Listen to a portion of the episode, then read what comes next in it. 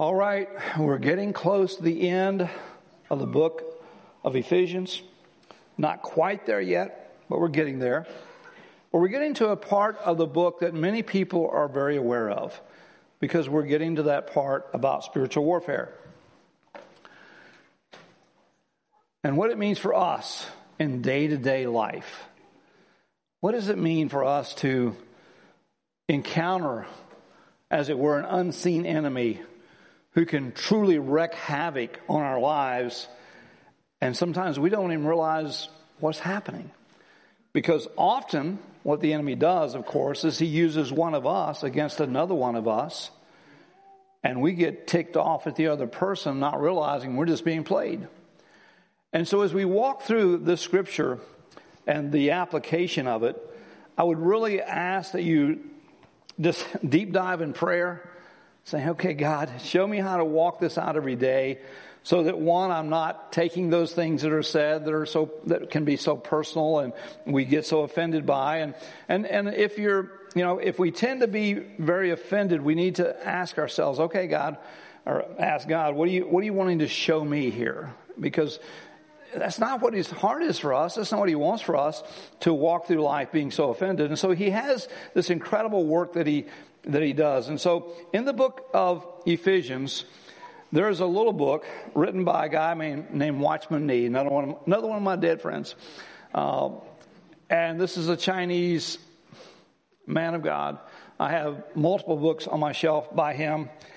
And he does this little booklet on Ephesians, and he divides it into three parts. The first part, chapters one through three, is our position in Christ. So he says, he calls it sit, walk, stand.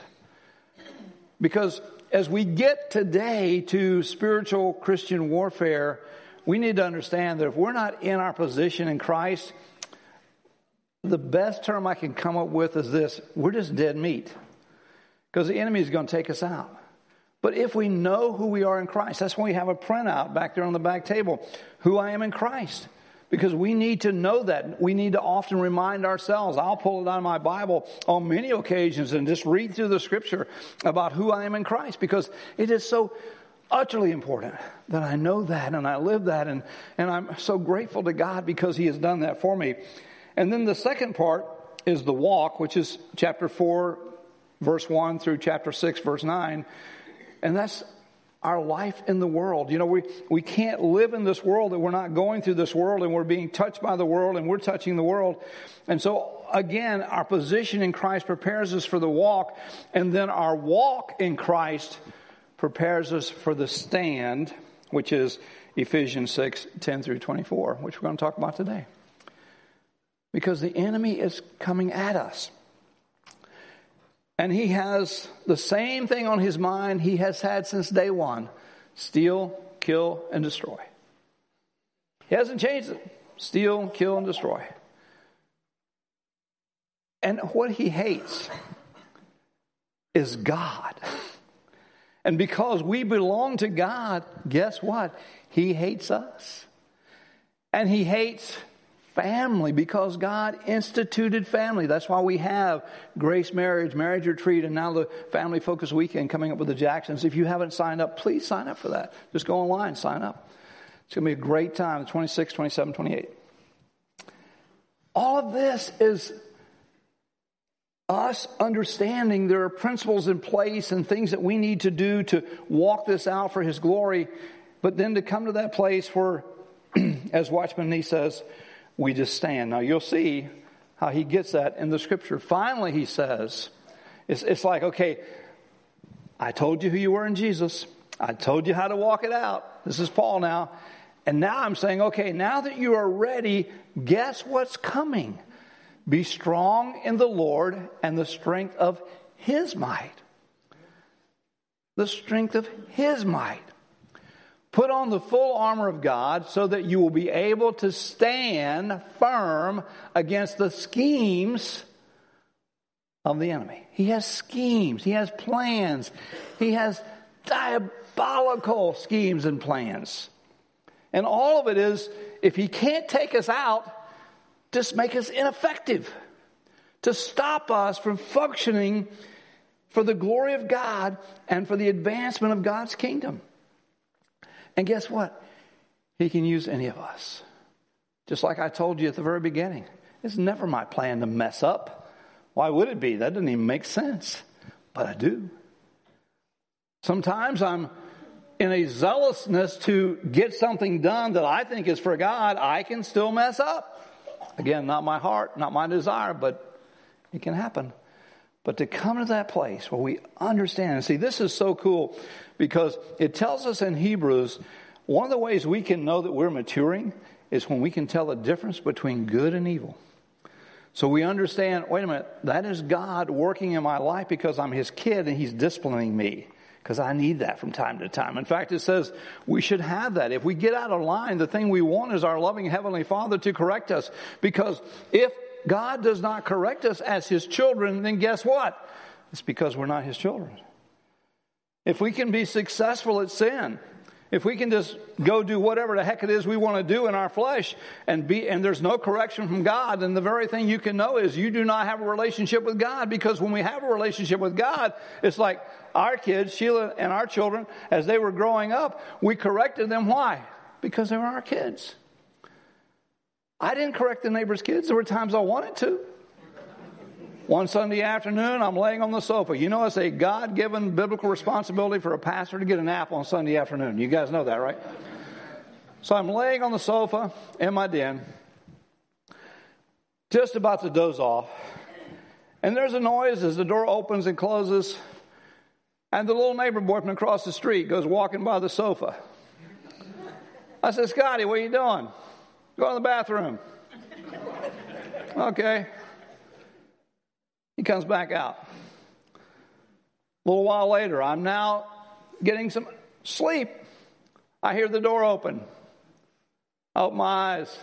Scotty, what are you doing? Go in the bathroom. Okay, he lives right across the street.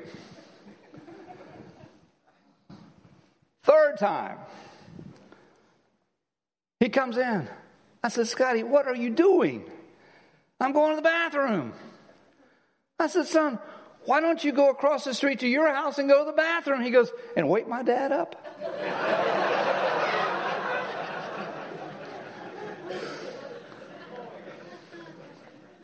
There's opportunities. We show wisdom and grace and don't do that.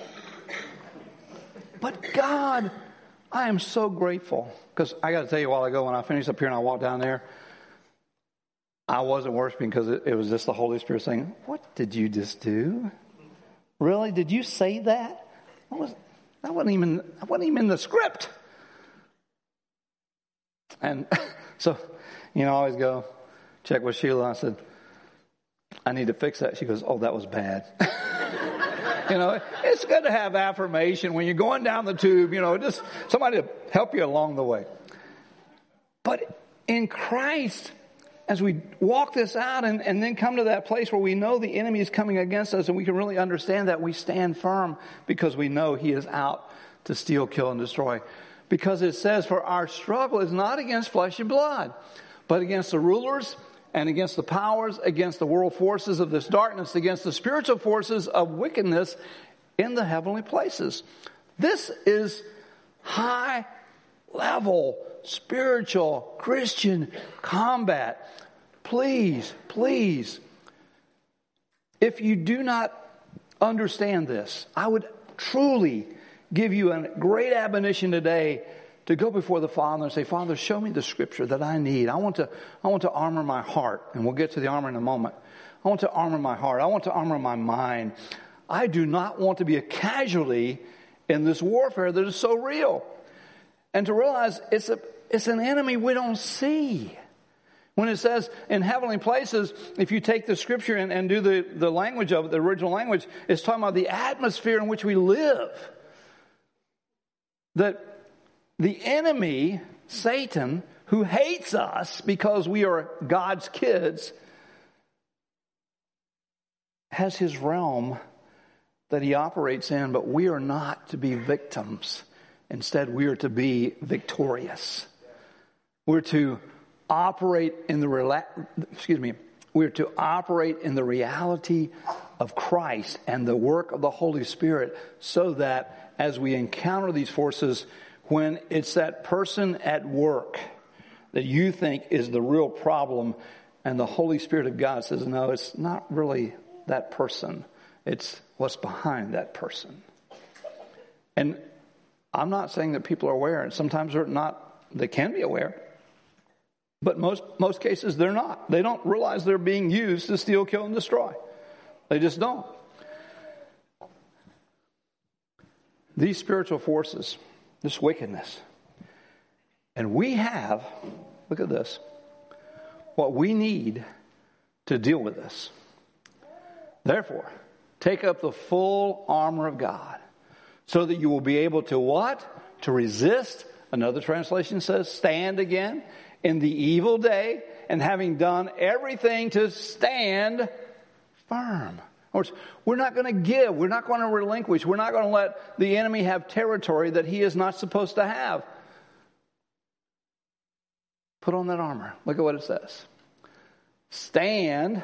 Wonder what the whole thought is here. You know, there's a force that's trying to attack you, and you stand firm, therefore, having girded your loins with truth.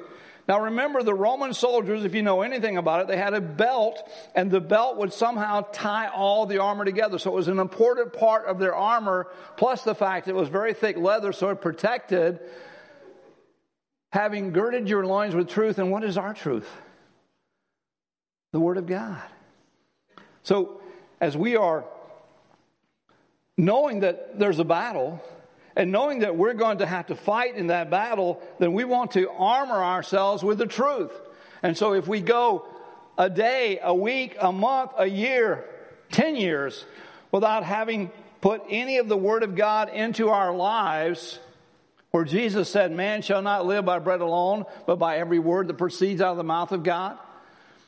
I've been doing this for over 50 years. I don't know all this book. I want to. I've studied, I continue to study, and I'm privileged. I get that. I can't tell you how grateful I am to you as a congregation that you allow me as your pastor to have time to study. That's so important. It's so absolutely crucial in our lives. But no matter who we are, we're still to be taking the Word of God into our lives, reading it, studying it, memorizing it, meditating on it, making it a part of who we are. Having girded your loins with truth, knowing this truth, giving it application, and having put on the breastplate of righteousness, protection of the heart. Man, those warriors, as they were armoring up, they wanted to make sure that when they faced their enemy, they would be able to be victorious in the, the endeavor that they were called to. And righteousness? What is our righteousness? It's Jesus Christ. It's Christ alone who is our righteousness. And we have that, and having shod your feet with the preparation of the gospel of peace. Now, you have to understand, Paul has at so many times been tethered to a Roman soldier. And so he has observed the armory of the soldier and he's giving it spiritual significance. And he says, So I want to make sure that you understand that your feet are shod with the preparation of the gospel of peace because as we are walking now, if we think of walking as you're going in the battle, I know it says stand, I'm, but understand the gospel of peace, that our feet are proclaiming the good news that bring about the peace that people can have in their lives. Is that not amazing? That even in the midst of the battle, no matter how difficult it is, no matter how um, hard it is, there's peace. It passes the understanding of man, Paul tells us in Philippians. Because all of this, he says, as I'm looking at this soldier and I'm seeing the armament that he wears, I'm thinking, okay, yeah, we, we as Christians, we have that, we have that, we have that. In addition to all, taking up the shield of faith with which you will be able to extinguish all the fiery arrows of the enemy. Their shields were made of wood covered in leather, and oiled extensively because if an arrow hit it, they wanted the arrow to glance off, not stick in it. I got to tell you, arrows hit me, I want them to glance off, not stick in me. And the enemy shoots us fiery darts. Sometimes it's a word from a family member, coworker, whomever. And if we're unprotected, it penetrates and it has a detrimental effect. The flaming arrows, this, it, it causes even the greater pain. Not just the penetration, but now the fire. And, and how many times has someone said something to you and you let it get down in your soul and it burn like fire? Sticks and stones may break my bones, but words will never hurt me. Wonder who came up with that one.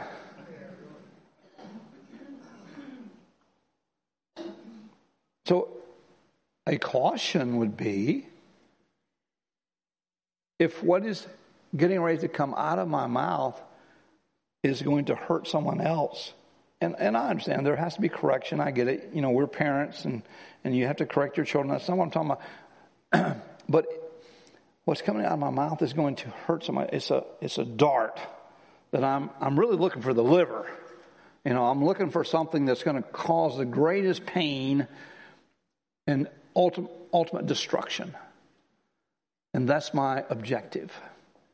Would it not be wise to take a step back? Suck it up a little bit and say, okay, Lord, what do you want me to say? And not only what do you want me to say, as I demonstrated poorly in the very beginning of this service, how do you want me to say it?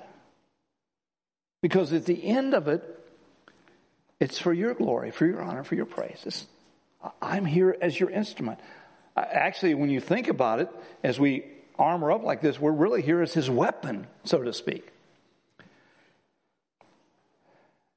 And take the helmet of salvation. Where is the greatest attack from the enemy on our lives? It's on the mind. So if our mind isn't protected, then we're going to be decimated. The helmet of salvation, it, it really, if you think of the armor, it's just simply saying, just put on Jesus. Just put on Jesus. Put on Jesus. That's how we get through the day every day. And that's how we demonstrate that we have this incredible loving relationship with our amazing Heavenly Father. And then the sword of the Spirit. What's the sword of the Spirit? Oh, it says, oh, which is the Word of God. Again, if you don't know how to use the Word of God, and when I say that, I don't mean just to jab people, because we can do that too. We can take a verse and, and say, yeah, you know, you're not. I get it. I've done that way too many times. I understand that one, that one too well but using the word so that when the enemy comes, when Jesus was in the wilderness being tested by the enemy, every time Satan would offer a temptation, Jesus would respond with the word of God. And that's us too. And we have that. We have the Holy Spirit living within us, as we've already talked about in this book. We have the Holy Spirit living within us to bring to our remembrance the Scripture. So make sure, and I know it's difficult, seemingly we're so busy, but we need to make sure we have that time to get the word into our lives so that when we encounter these difficulties, and we will, when we encounter these battles, and we will, then we have enough in us, the Holy Spirit can recall that, and we can apply that to that particular situation. Now, how's it going to happen? Who knows how it's going to happen? But the enemy loves to create fear. He loves to create unforgiveness. He loves what? To bring division in the body of Christ. And so we'll start seeing things, we'll start hearing things, and we'll start taking sides rather than saying, okay, God, let's, let's just get right here because watch what happens. You're all dressed up. Everybody dressed up. You put the armor on. By the way, I do this every day, just so you, just so you know. Um, and you're all dressed up, and Paul says, now that you're all dressed up, here's where the battle really is. with all prayer and petition. Pray at all times in the Spirit, and with this in view, be on the alert with all perseverance and petition for all the saints and pray on my behalf. The battle is in the spirit realm, and that's in prayer. Now, does it spill over into our world? Of course it does. We've already talked about that today. But the real battle is for you and I to be so engaged as we're intimate with God, so engaged in prayer that when the enemy comes for others, we're there. What's he say? He says, pray for others, for all the saints. And he says, he says, and especially pray for me. I need your prayers. It's so crucial that we love each other enough that we pray. Years ago, one of the pastors here in town was in trouble, and there were there was all sorts of things being said about him in the community. It was really not pleasant. And I happened to encounter some of the members of that church, and I don't know if you've ever noticed this about people, but when people are doing something, they want to get people on their side, right? And so, in their conversation with me, they were trying to convince me that their pastor was really wrong. And they were just kind of wanting Steve, as another pastor, to agree with them about their course of action, which was to remove him as their pastor. And so we're literally downtown Chester in a shop, and this conversation is going on. And I said, Well, I said, Can I ask you a question? And maybe this will help. I said, What's the question? I said, Have you prayed for your pastor as much as you have talked about him to other people? You know, it was amazing. They left the shop. I don't think they even bought anything that day. They just walked out of the shop.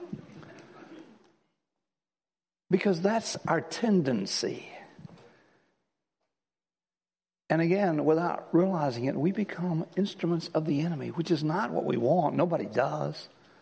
At least I wouldn't even think so. But it can happen if we're not careful. We don't take every thought captive and surrender every word to God so that we can be used of God for His divine purpose in prayer.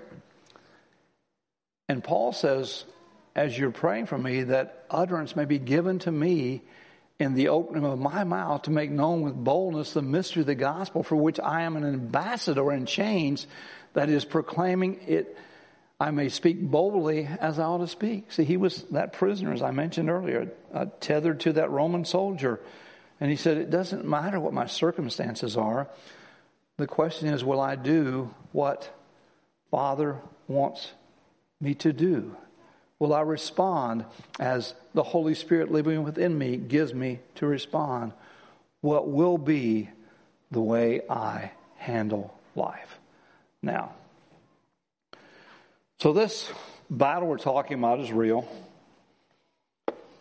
And it's more real sometimes than others. We are blessed here in America to have all the wonders that we have and the freedom that we have. And so Friday night, I'm getting ready to go to bed, and I just clicked on YouTube to listen to a praise song before I went to bed. Had my phone in my hand because I was going to go um, charge it. And this song comes on, and I don't even know who was performing it. It was a church somewhere, and they were doing a fantastic job. It was so good. And as I looked at my phone, I realized that I had gotten a text from Samuel Thomas earlier in the day, and I just hadn't read it. I was busy, whatever.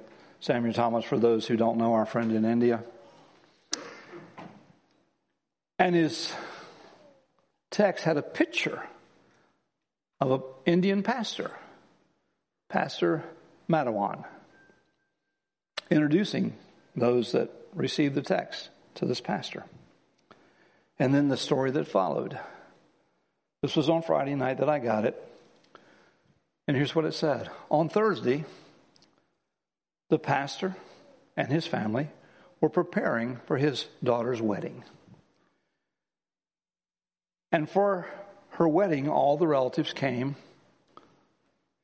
And while they were there, they told the pastor that they wanted him to denounce his faith for two hours so that during his daughter's wedding they could do it in the Hindu fashion?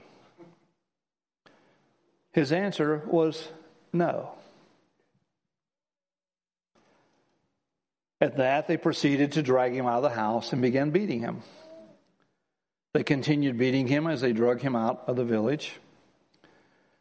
And when he was half unconscious and bleeding badly, they took wood and straw and piled it over him and lit it and burned him alive. And I'm reading this and listening to this wonderful, amazing song. And, and maybe this is where I get in trouble sometimes, but I'm thinking, okay,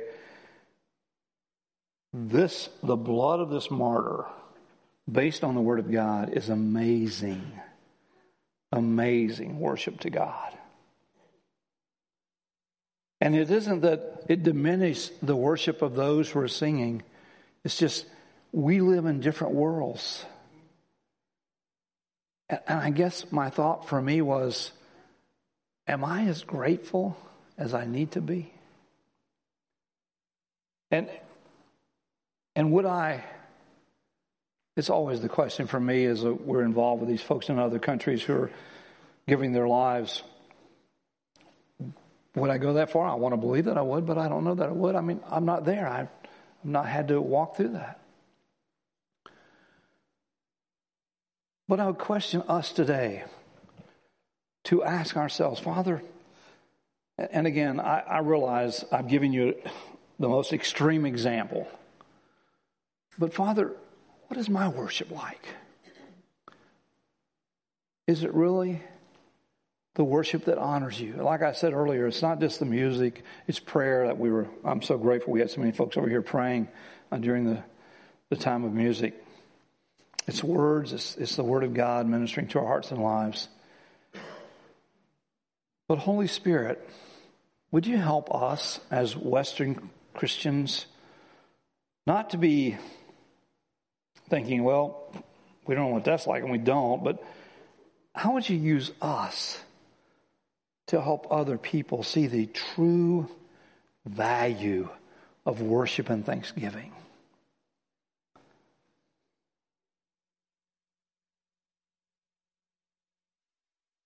How do you do that?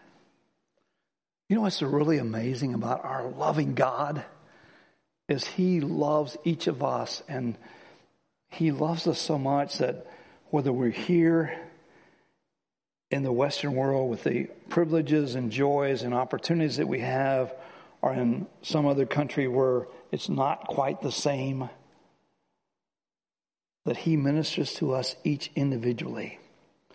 But at the end of it, there's always a spiritual conflict. And we all get to choose how we're going to respond to that conflict. In this pastor's case, it escalated to the place of requiring his life. And when he was given the choice of denouncing Christ, he said, No, I will not. You say, well, again, that's so extreme, and it is. But see, for us, it's our choices of relationships and our choices of entertainment and our choices of activities that we can so easily, so often put before our God. And without realizing it, it is giving the enemy an opportunity to begin to penetrate. Back in chapter 4 of Ephesians, it says, Whatever you do, do not give the enemy an advantage. And the idea there is just don't leave the door cracked. Because if you do, he'll get his foot in it. And he can't own you. But man, he can harass the living daylights out of you. He can't own any of us who are bought with the blood of Christ. But he can harass us. So let me ask you to do this, please. as we close today, I'm going to just ask you to go ahead and stand. As we close today, would you allow the Holy Spirit to truly search your, your life? And if there's any doors that have been cracked and left open, whether intentionally or carelessly, that this would be the time for God helping you to close those doors so that when you face the conflict that we're all going to face if we're not facing now, and most of us are in some spiritual realm, whether we even realize it or not, that we will be armored properly so that we can know, we can know, we can know that not only are we protected by God in that situation, but we are provided for by God to handle it in Him for His glory and for His praise. Father, I thank you for every person here. I thank you that we have the privileges of Western world, being able to gather, having the all the amenities we have here of incredible music and a wonderful place to come and gather. And all the opportunities are ours in our family and our work and our commerce where we can share the reality of you, Christ, living in us and the difference it makes because you are. And Lord, I would ask us together to pray as Samuel asked us to pray for this pastor's wife and for his children as they go through this time. And one, you would protect them, but you would also now provide for them because their livelihood has been removed. So we ask all this in your name, Jesus, the name of the one who gave his life, and that's why we have life. That's why we have life abundant and life eternal. And Lord, from this body of people, would you continue to raise up? We already have so many who are doing battle, who are intercessors, who are in prayer, and what a blessing that is. But continue to raise up those who would be so harnessed in prayer that we would be carrying out this incredible warfare for our families and our, for our church, for our community, for our nation, for our world. Lord, let us be those ambassadors because that's what you say. We are in your word. Let us live it out. I want to thank you for every person who's here. I want to thank you for every, just the willingness the desire, the heart, Lord, all that you are, all that you've done, all that you're doing in our lives every day. And, and Lord, we're, we're seeing miracles. And we're so grateful. We're so privileged. Let us stay true to your word. Thank you, Holy Spirit, for filling every one of us, manifesting all your fruit, all your gifts, so that this is the place. And I don't mean the building, but I mean the place, the people along with so many others of your kids who live here with us in this community who are being used by you. And we win this victory. In these last days, where more people can come into the saving knowledge of Jesus Christ, and more people can be involved in prayer, more people can be involved in the work of the kingdom, of the carrying out of the ministry. Oh, Holy God, do that work now in our lives in Jesus' name.